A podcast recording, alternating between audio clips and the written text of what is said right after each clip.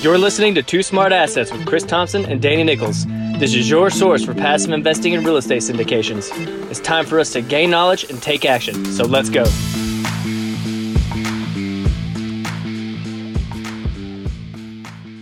What's going on, everybody? Welcome back to the show. This is the Two Smart Assets podcast. I am your host, Danny Nichols, here once again with my co host, Chris Thompson. What's going on, Dan? Good to see you, man. Man, good to see you too. Got another great episode this week. What are we talking about? Man, last week we talked to Todd Sulzinger of Blue Elm Investments, and he gave us so much information and so much value that we thought it was best to just break this up into a two part series. So today is part number two. If you missed the first part, just go back to last week. But this is part number two about uh, Todd's transition from the corporate finance world into uh, investing in mobile home parks passively and actively. We also talked about a lot of the pros and cons of, of the active side and the passive side, and really why mobile home parks should be on every investor's radar every investor's radar. Can't wait to dive into this. But first, just want to give a quick shout out to all our listeners. We really appreciate you tuning in. If you haven't done so already, please make sure to subscribe to the show and leave us a rating and written review. It really helps us grow the podcast, attract more guests, and ultimately provide better information for everyone listening. And if you're a passive investor or looking to get into passive investing, then head over to our website at twosmartassets.com. There you can grab our guide for passive investing in apartment syndications. This is just a great introduction into the world of passive investing in apartment syndications. So make sure to check that out. Also, grab our apartment syndication sample deal. This is going to help you get comfortable with looking at this type of investment. So when the real opportunities come your way, you'll be ready.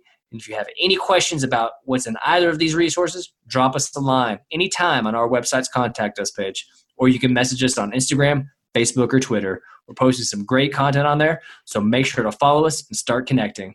All right, now that we got that out of the way, let's transition into the show. Absolutely. So, so Todd, we kind of want to we kind of want to dive into the, the you know we've been talking a little bit about about the passive side, you know, passive investors, and we kind of transitioned a little bit into the active side, but we kind of want to dive in uh, a little bit more into that and hear a little bit more about your story about active and uh, you know being on the active side because you know we are passive investors but we're also looking to get into the active side as well kind mm-hmm. of uh, you know more into that and you know uh, having our having our limited knowledge of um, uh, mobile home parks i think is uh, is one aspect. So we're definitely trying to learn yeah. more but um, tell us a little bit more about some of the challenges you face you know coming from corporate america and becoming an active syndicator. You know what are those some of those challenges you found in you know building your syndication business um, well, it's been, uh, I, I, guess, the, you know, the challenge is probably similar to when you're like starting your own business of any sort, you know, always working for a company, working in finance, you have one role, you know, you know, you got a CEO doing their thing, sales team teams doing their other thing, marketing teams doing their thing. When you're running your own business, you're doing everything. So that's been, it's been a great learning experience, but it is a challenge to kind of go from, okay, today I'm working on financial models on you know mobile home park deals I'm looking at, and now I've got to write like a blog and a newsletter. Then I've got to talk to investors, and I've got to you know kind of um, you know create a compelling uh, slide deck to put on a webinar. So um, so it's probably getting into areas that I hadn't hadn't done before that has been been a challenge, but it's been a super great learning experience. I love it. Yeah, I feel like it's like a way to like learn from the ground up. You know, begin on that first rung, like you're putting together all these small little, you know, the just the back end stuff uh, yeah, it's huge, huge base for your knowledge. Um, but you touched on it like a, a little while ago, just uh, a, a, for a moment, but I was curious, like, what are you like? what are you kind of what are some of your like methods that you're using to find some of these off market deals or like to source the deals you know that you're having to thumb through yeah i know you said you, you are developing broker relationships what else are you doing um, yeah, it's, it's, it's, broker relationships. There are a few um, brokers who specialize in mobile home parks. And then there's other commercial brokers that just uh, real estate brokers that every now and then uh, get uh, get listings for mobile home parks. So it's really kind of searching for those as well. Mm-hmm. And then um, through the consulting company I work for, they have access to quite a few off-market deals, and that often happens because they, like I said, they manage around 80, 85 parks across the country, and their clients are always buying and selling. Um, sometimes their clients don't really aren't really actively selling. They don't want to put it on LoopNet or give it to a broker or you know to freak out the manager on site manager or anything so they'll just uh, uh, come to uh, this company cci investments and just say hey you know why don't you just put this out to your network and if somebody's interested in, in buying and I can get it at the right price uh, i'll be willing to sell so the, the park in Tennessee I actually purchased um, through them. It was something you know something that they found uh, through some other parks that they owned uh, in the in the town where I bought my park. So um, so that that's kind of one source of off market deals. I haven't done the uh, cold calling to buyers, which is something that other people in this business do just uh, whether uh, whether it's either phone calls or possibly in their local market just driving around to parks and trying to find the manager the owner and see if they'd be interested in selling. Uh, you know one I, I thought i guess from a local standpoint, the you know the pricing of mobile home parks in the Bay Area is just ridiculous. There was no way I was going to uh, you know stumble upon something here that might be a great deal. Um, and then from the cold calling standpoint, I uh, didn't think it'd be the best use of my time just to be on the phone all day making calls to hopefully get in contact with a potential seller to buy a park. So um, anyway, so it's again a kind of combination of uh, parks through um, CCI that would often come off market, and then either mobile home park brokers or um, commercial brokers that often get listings. Awesome. Uh, uh, so, like, how much? I, am curious, and I, I think I think I might know the answer, but I'm curious, like, what's your what's your role like when when you guys are acquiring this stuff? Uh, you know, especially investing out, out of state. You know, you're investing, you know, at range.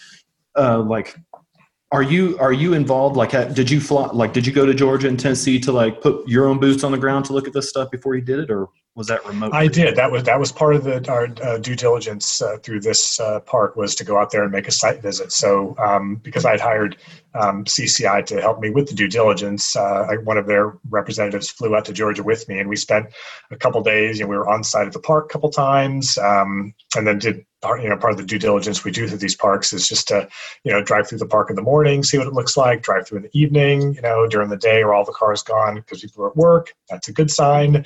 You know, in the evening evening? Are people out, you know, drinking, making tons of noise, or does it seem like it's a kind of a quiet, nice park? Um, and we did things like we went to the police station in town and just said, "Hey, we're thinking of buying this park in town. Do you know anything about it?" And literally, like, we walked in the door, talked to people, and they knew exactly the park we were talking about. Mm-hmm. They knew the owner's name. They kind of gave us, a, you know, some uh, stories about a few things that had happened there. Nothing serious in the past that uh, would have made us shy away, but um, they were totally open and honest about it. Went to code enforcement, went to their office and sat down with them and found out if there were any violations or any, any issues with the park. So, um, yeah, so kind of doing that uh, uh, that on-site visit was important, and also because I was uh, going to be selling this to investors, I wanted to spend a lot of time in the town um, you know, taking pictures, drove by some of the bigger employers, um, just so I could say, like, I've been there, I've seen the town. You know, the Lowe's was busy, the Walmart was busy. There's a carpet factory in town. There's a prison. There's all these, um, you know, things happening that I would be able to uh, tell mm-hmm. a better story because I've been there. Awesome. I think some of those, uh, like you're talking about, you know, just talking to people, going to going to code enforcement, seeing that place, like you know, in the morning, in the evening, you know, maybe in the daytime when the kids are getting home. I think those are pretty to me now they're obvious, but I think they're very clever. they're very clever ways to kind of suss out how this thing is going. You know, mm-hmm. uh, I actually had another question like, uh, you know, when you're when you're walking around, when you're walking around the park and you're trying to decide, you know, how good this may or may not be. There are certain things in my mind that might jump out as red flags, but I don't think they might be because you have experience with this now. Like, you know, like what what would you say is a red flag uh, that would deter you from it? Because I know you're we're aiming at you know mismanaged properties, stuff where we can improve, but what's something that you're like, no, that we're not good on that. Um, well, I, you know, I guess if we would have had a like a really bad report from the police department that you know that may have said, hey, like this, not just the park is bad, but you know the entire surrounding neighborhoods are bad because sometimes if a park might not have a good tenant base over time you can turn those around if the neighborhood is decent. But if the mm-hmm. um, surrounding neighborhood was also something that was really negative that that would have um, uh, could have made us shy, made us shy away. Um, this park in georgia was on city water and sewer so that was good. You know if it would have had a, a well or septic tank and we if we if that was the case and we found some issues with with that that may have that we may not have been able to negotiate a better price right. to maybe cover the cost of repair. That could have been something that would have made us uh, made us turn away. Uh, that's a that's actually a pretty good point. You know, when you're going and you're talking to uh, talking to the local people, um, PD or whoever, mm-hmm. uh, you know, when we when we talk about like market selection a lot, uh, but like what's like what's the like the slice of uh, uh, how do I put this? Like a general slice of like your clientele, the people who are going to be living in your place. You know, we we're looking at big major employers that draw that draw in in, in employment. You know, especially you know with larger uh, multifamily and stuff like yeah. that. And we we want to check that diversity. But I realize we're aiming at affordable housing, and I was wondering like, what kind of employment uh, uh, income criteria you looking at that helps drive this investment home? Yeah, no, yeah, great question. That's kind of one thing interesting too about uh, what can be successful mobile home parks. They're not always in major metros. Again, if you were buying a hundred unit apartment versus a hundred unit uh, or 100 pad mobile home park, a 100 unit apartment is most likely going to be in a bigger city, maybe a primary market or a secondary market, but there's a lot of smaller markets like this um, uh, park in Georgia. The city itself is about 55,000 people. So I know some people set 100,000 minimum population before they look at you know, any park whatsoever. Um, and that was a consideration when I uh, first saw uh, these parks, actually two parks about a mile from each other that we acquired. And but I, as I dug in a little bit deeper, I'm like, oh, interesting. Like I mentioned, there was a Lowe's in town and a, and a Walmart Supercenter. So okay, like Lowe's, a Lowe's hardware, you know, home improvement store did all the research to say like we've got enough business to um, uh, activity in this town, and maybe not in not just in the town itself, in the surrounding areas to keep the mm-hmm. business going. And then again, looked at the uh, uh, some of the different employers. There were like three, two universities in town and a junior college. Um, I mentioned a prison, carpet manufacturer, um, uh, just some other um, other engineering companies, companies you kind of never see when you're um, driving around Silicon Valley, seeing software startups everywhere. Um, so I so yeah, again, I was kind of looking for um, a diverse employer base that that I knew if there was, you know, as as there's turnover, that there would be demand to fill in the uh, fill in the park as people moved out. Oh, awesome. Yeah, that's great. I do have a question regarding we kind of you know we're talking about due diligence, you know, on-site due diligence and also mm-hmm. market due diligence. Um, and we know being an active syndicator, um, or you're not doing this by yourself. Obviously, you have the consulting firm that you're working for, and they're mm-hmm. they're a piece of this.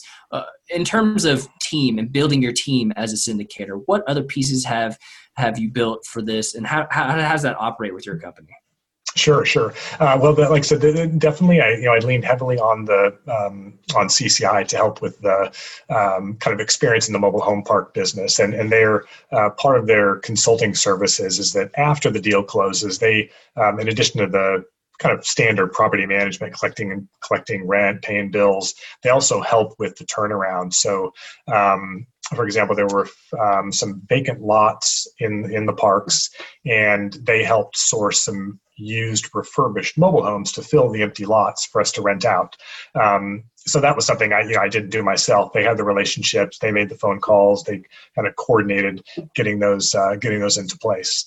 Um, uh, in terms of kind of other team, uh, you know, it's really kind of the in terms of putting the syndication together. You know, having a good syndication attorney is critical, and then having a, a good CPA um, to help with K ones and, and tax returns. Yeah, absolutely. I think that's uh, that's pretty fantastic. Um, in terms of in terms of when you're putting together these syndications uh, as an active investor, what what so you're providing these to you know past investors, but what is uh, the typical um, basically like hold period for this? What does that look like? Um, so for the parks in Georgia, we were planning on a five-year hold, um, and I, you know, I, I, I, had seen that often in syndication deals, and uh, the more I kind of was putting this deal together, to me that made sense because it was like, oh, you know, you know two or three years might not be enough time to stabilize the park turn it around and whether you wanted to sell or refinance it wouldn't be enough time you know if you tried to say oh we're going to hold the park for seven years or ten years or forever that would be too long for most people so five years seemed to be a, a reasonable spot in the middle to say okay it's, it's um, turn the park around you know get it up to near full occupancy by the by the third year have a you know good full year of financials, then maybe start to market the park for sale and be able to sell it by year five. That's funny. You got you kind of have it from both sides. Some people are like, "Oh, five years. Okay, that's a long time to have my money tied up."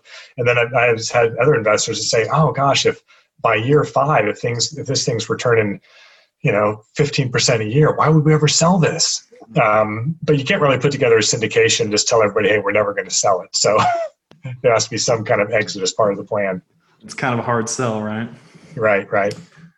Uh, I was I was actually curious. You know, uh, you know, I hear about some of the even just back down to the financing that sometimes that could be troublesome, and uh, I was curious, like you know, between between actual uh, uh, you know actual lenders versus you know some seller financing, like like what's your experience been like getting the financing, or do you have any experience with dealing with the seller without a lender? Um, yeah, that it, it is more challenging to get financing on mobile home parks. Uh, you know, a lot of banks don't understand them as a business. Uh, you know, the mobile homes themselves are considered personal property, not real mm-hmm. property. So, um, you know, different than an equivalent, you know, maybe house or apartment. Uh, there are some banks that um, uh, maybe don't specialize in it, but have a decent si- amount of their loan portfolio in mobile home parks that understand that business a little bit better. When you get into bigger dollar size, I know when I was uh, talking to banks uh, before, as I was going through due, due diligence on the parks in Georgia, uh, I talked to somebody at Wells Fargo, and they were kind of in the, I think at the time, a million plus range loan wise, and like a million and a half. I think maybe it's closer to a million and a half now. The entire purchase price for the parks in my parks in Georgia was just a little over eight hundred thousand. So, yeah, I wasn't even going to qualify to work with one of those bigger banks. Sure. So I was talking to a few of the, um, a couple local banks, and then this uh, one other bank who uh, has a decent amount of their portfolio in mobile home parks and was kind of going down that uh, path with them and had talked to the seller about doing seller financing and he didn't want to do it you know he didn't want to be involved with it just wanted to sell the parks and move on. And uh, through our due diligence process one of the reasons why we've got a pretty good deal on this park was he wasn't accepting uh, he was only accepting cash from his tenants um, so he didn't really have good records. His tax returns were kind of commingled with four or five different mobile home parks and another laundromat business he had. So through the process, we went back to him and said, this is going to be like really hard to finance. Like your records are a mess. You've got the list of your rent roll is on a spiral bound piece of paper that you check off as you come around and collect cash every month. Like that's not good. So, you know, we felt comfortable that the um, kind of the, the, occupancy and income was what what we expected it to be. So through that process, we uh, kind of convinced him eventually to do seller financing. So uh, we got great terms, like interest only for uh, four years, with the ability to extend for another four years. Um, had to put up kind of turned out to be the equivalent of like 36% down. So uh, mm-hmm. some of the lenders we were talking to were uh, talking in the 30 to 35% range. So that was pretty close. So yeah, so that was that was a, a good outcome to that to be able to get seller financing.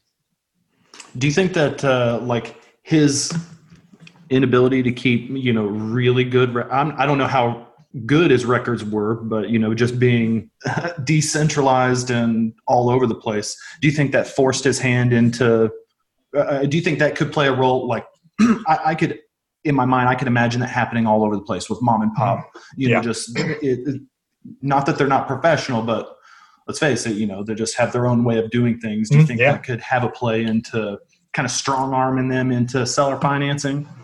Yeah, it can because you know if we would have told the guy or, or any other seller who'd say, hey, you know, to get this park really ready to sell, that where somebody can get bank financing, you're going to have to clean up your records, put things in QuickBooks, you know, split off into different LLCs, you know, do another tax return. That could be a year or two long process for them to kind of clean up their books and some of them just don't have the you know energy or, or you, know, you, know, time or energy to want to do that so mm-hmm. that can you know lead them down to say okay fine i'll go do seller financing and from their standpoint again every situation is different. Again a lot of these sellers might not need the big cash out. They just don't want to deal with running it anymore. So it can be beneficial to them. Like in this case um, you know the guy only took 35% down so he only has to claim capital gains on the on the cash he took versus having it all come at one hit. He's getting monthly loan payments you know and at worst case if we defaulted he takes back over a park that he you know he'd been running for the previous 15 years. So um, so it's really it's a, it's a good situation for the seller. And it's a win-win, huh? Win-win yeah, yeah, absolutely. Right, right, right, right. You know, I don't. And then I, don't I was just going to mention kind of one other thing on the on the bank financing side. Most of the parks that I uh, own are um, most of the park. The homes are owned by the park itself, and we and we rent them out. Um, you know, a lot of the uh, industry really tries to focus on tenant-owned homes where um, you know you just own the dirt and rent that out, and there's definite benefits to that in terms of lower maintenance and uh, tenant stickiness. Uh, but it really does also just depend on the market in terms of which markets are uh, which markets that work well in versus which markets are more renter markets and you can you know still make good money on owning the homes. So uh, one of the issues with uh, some of the banks is that they'll often only loan on the income related to the lot rent. So in the parks in georgia we might charge between 400 and 600 dollars a month rent for the home for somebody to live there kind of baked within that is a is a lot rent of $150 so depending on the bank they may only say hey you know we're not going to take any you can't take any credit for that income for the park owned for the kind of the home rental part of it just the lot rent. Um, so so that can make financing a little bit more challenging when you're trying to split those apart or trying to make the numbers work in terms of the amount of income you can generate just for those lots. Right that makes sense uh, you know, I, I don't really want to jump around a whole lot, but I was actually curious, you know, during, you know, this entire year has kind of wrecked everyone. No, I won't say wrecked, yeah. but you know, kind of blindsided everyone. You know, and uh, and I was curious. You know, we hear about different uh, uh, different operators uh, being able to uh, uh, kind of bend a little bit and kind of help their help their uh, their clientele, their renters, their tenants, and everything. And I was curious, like what, uh, if anything, like what have you guys been able to do? What are your management teams doing to kind of ease? I mean, we're in uh, affordable housing. I'm sure a lot of those people are taking it right in the pants. How are you? How are you guys dealing with that? Yeah, well, you know, as soon as this hit, we um, tried to reach out to our tenants as soon as possible and just say, hey, like, you know, there's, you know, kind of new rules in the park. Uh, you know, uh, here's a new place to drop off your rent. You know, our um, on-site manager isn't going to be in the park as often in terms of collections or dealing with maintenance issues. We had a we have a maintenance guy who lives uh, lives in the park, so we kind of had to um, create our own protocols around hey if you unless it's a real emergency um, you know give us time to get to you and want to make sure we come over that he's safe when he comes in to work on the house and that you can leave and keep things clean. So we kind of had to change some of our protocols from our, our current residents for some prospective uh, residents that were coming in to look at homes. Same thing you know before our uh, manager would go into the house and show show things around to them. This time uh, you know after the pandemic hit they were just standing outside saying okay you go in the house, walk around, check things out, come out, and then the next person can come in. So some of those procedures changed. Um, in terms of some of the residents themselves, uh, we sent out letters to everybody as soon as it happened to say, you know, if, if you had if your employment's been affected by the by the pandemic, let us know. You know, if you don't let us know and you're not paying rent, we're just gonna have to follow our our standard procedures for eviction. But if your job has been affected, then let us know. Get a letter from your employer, and then we'll try to work towards making a payment plan. Uh, that's perfect. That's that that transparency. Let me know beforehand. You know, it's yes, yes. to deal with. And I think they, they just recently actually came out with something about uh, current evictions, didn't they? Uh, about you know if if you can show that your um, you know your job loss or your loss of income is related to um, right um, you know the the coronavirus or COVID, then then obviously you know the eviction is basically halted until what did they say? I think it's the end of the year or something like that. So right, right, right, right. And we we've been struggling in in Georgia. You know, we had some other, uh, you know, few of our residents who did not, you know, really make a case to prove that they are they'd been affected by the pandemic, but they also knew that the county that the parks were in were not accepting any eviction cases because they were, they, you know, they had a big backlog of things, and the courts were closed, so they were like, hmm, okay, they can't evict me. All right. So um, that opened back up in July, but then now the courts have a big backlog, and uh, some other counties are pushing court cases out even until uh, till the end of the year. So um, that's you know that that's a struggle and just kind of part of uh, part of the business. Definitely brings hopefully, it. Hopefully, this is something like this isn't going to really happen again in our lifetimes. Oh gosh, I sure hope not. it definitely brings a set of challenges, a new set of challenges. So it'd be be nice to get all this thing squared away. But in terms of you know, uh, you're going out and you know this, depending where we are in the the market cycle, you know, things are kind of crazy right now. It's a little different, you know. But uh, in terms of going forward, are you guys still looking at deals? You still out there trying to invest? I mean, just trying to find those those good deals from the mom and pop owners. Um, you know, I, I, haven't actively looked, you know, kind of really in the last maybe three or four months. I uh, bought a park in Tennessee. Um, actually, late last year, I, I, bought it myself with the idea I was going to put it into a syndication. Um, uh, I started that process kind of in the beginning of March in terms of putting my business plan together and actually launched my webinar to you know, you know put this out to my, my investor group two days before we went on lockdown here in California.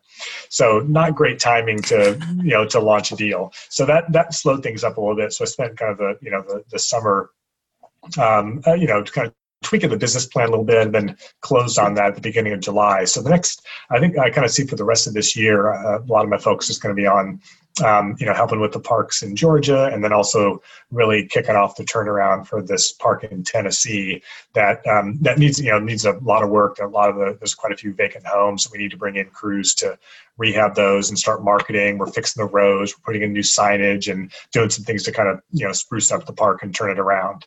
Um, on the um, consulting business side, the CCI who I'm working for now it's really interesting. There's um, a lot of activity from people who are, are calling into the office that say they want to buy parks directly. Sometimes it's individuals, sometimes it's partnerships or family offices that are, um, there's a lot of inbound traffic where people are saying, you know, I've been hearing about what a great business this, business this is. You guys are kind of experts in, in you know helping people go through a turnaround process and, and find and manage parks, and we want to buy them. So I've been spending a lot of time uh, on the phone the last couple months working with prospective buyers trying to make that match and then help them with their turnaround well, it's good to hear you're staying busy during this time. It sounds like you got your, your hands full for sure. So we definitely like to hear that. You know, and you know, we've covered a ton today, Todd. Actually, I'm gonna have to go back and probably listen to this episode myself at least three or four times just to absorb all the information, you know, because this is so oh, much. No, you guys are asking great guys are asking great questions. So you know, it's you're providing a ton of value and we really appreciate that. But you know, we're kind of getting low on time here. But before we actually do run out of time, uh, Todd, we want to kind of shine the spotlight on you. So just tell listeners what you have going on right now.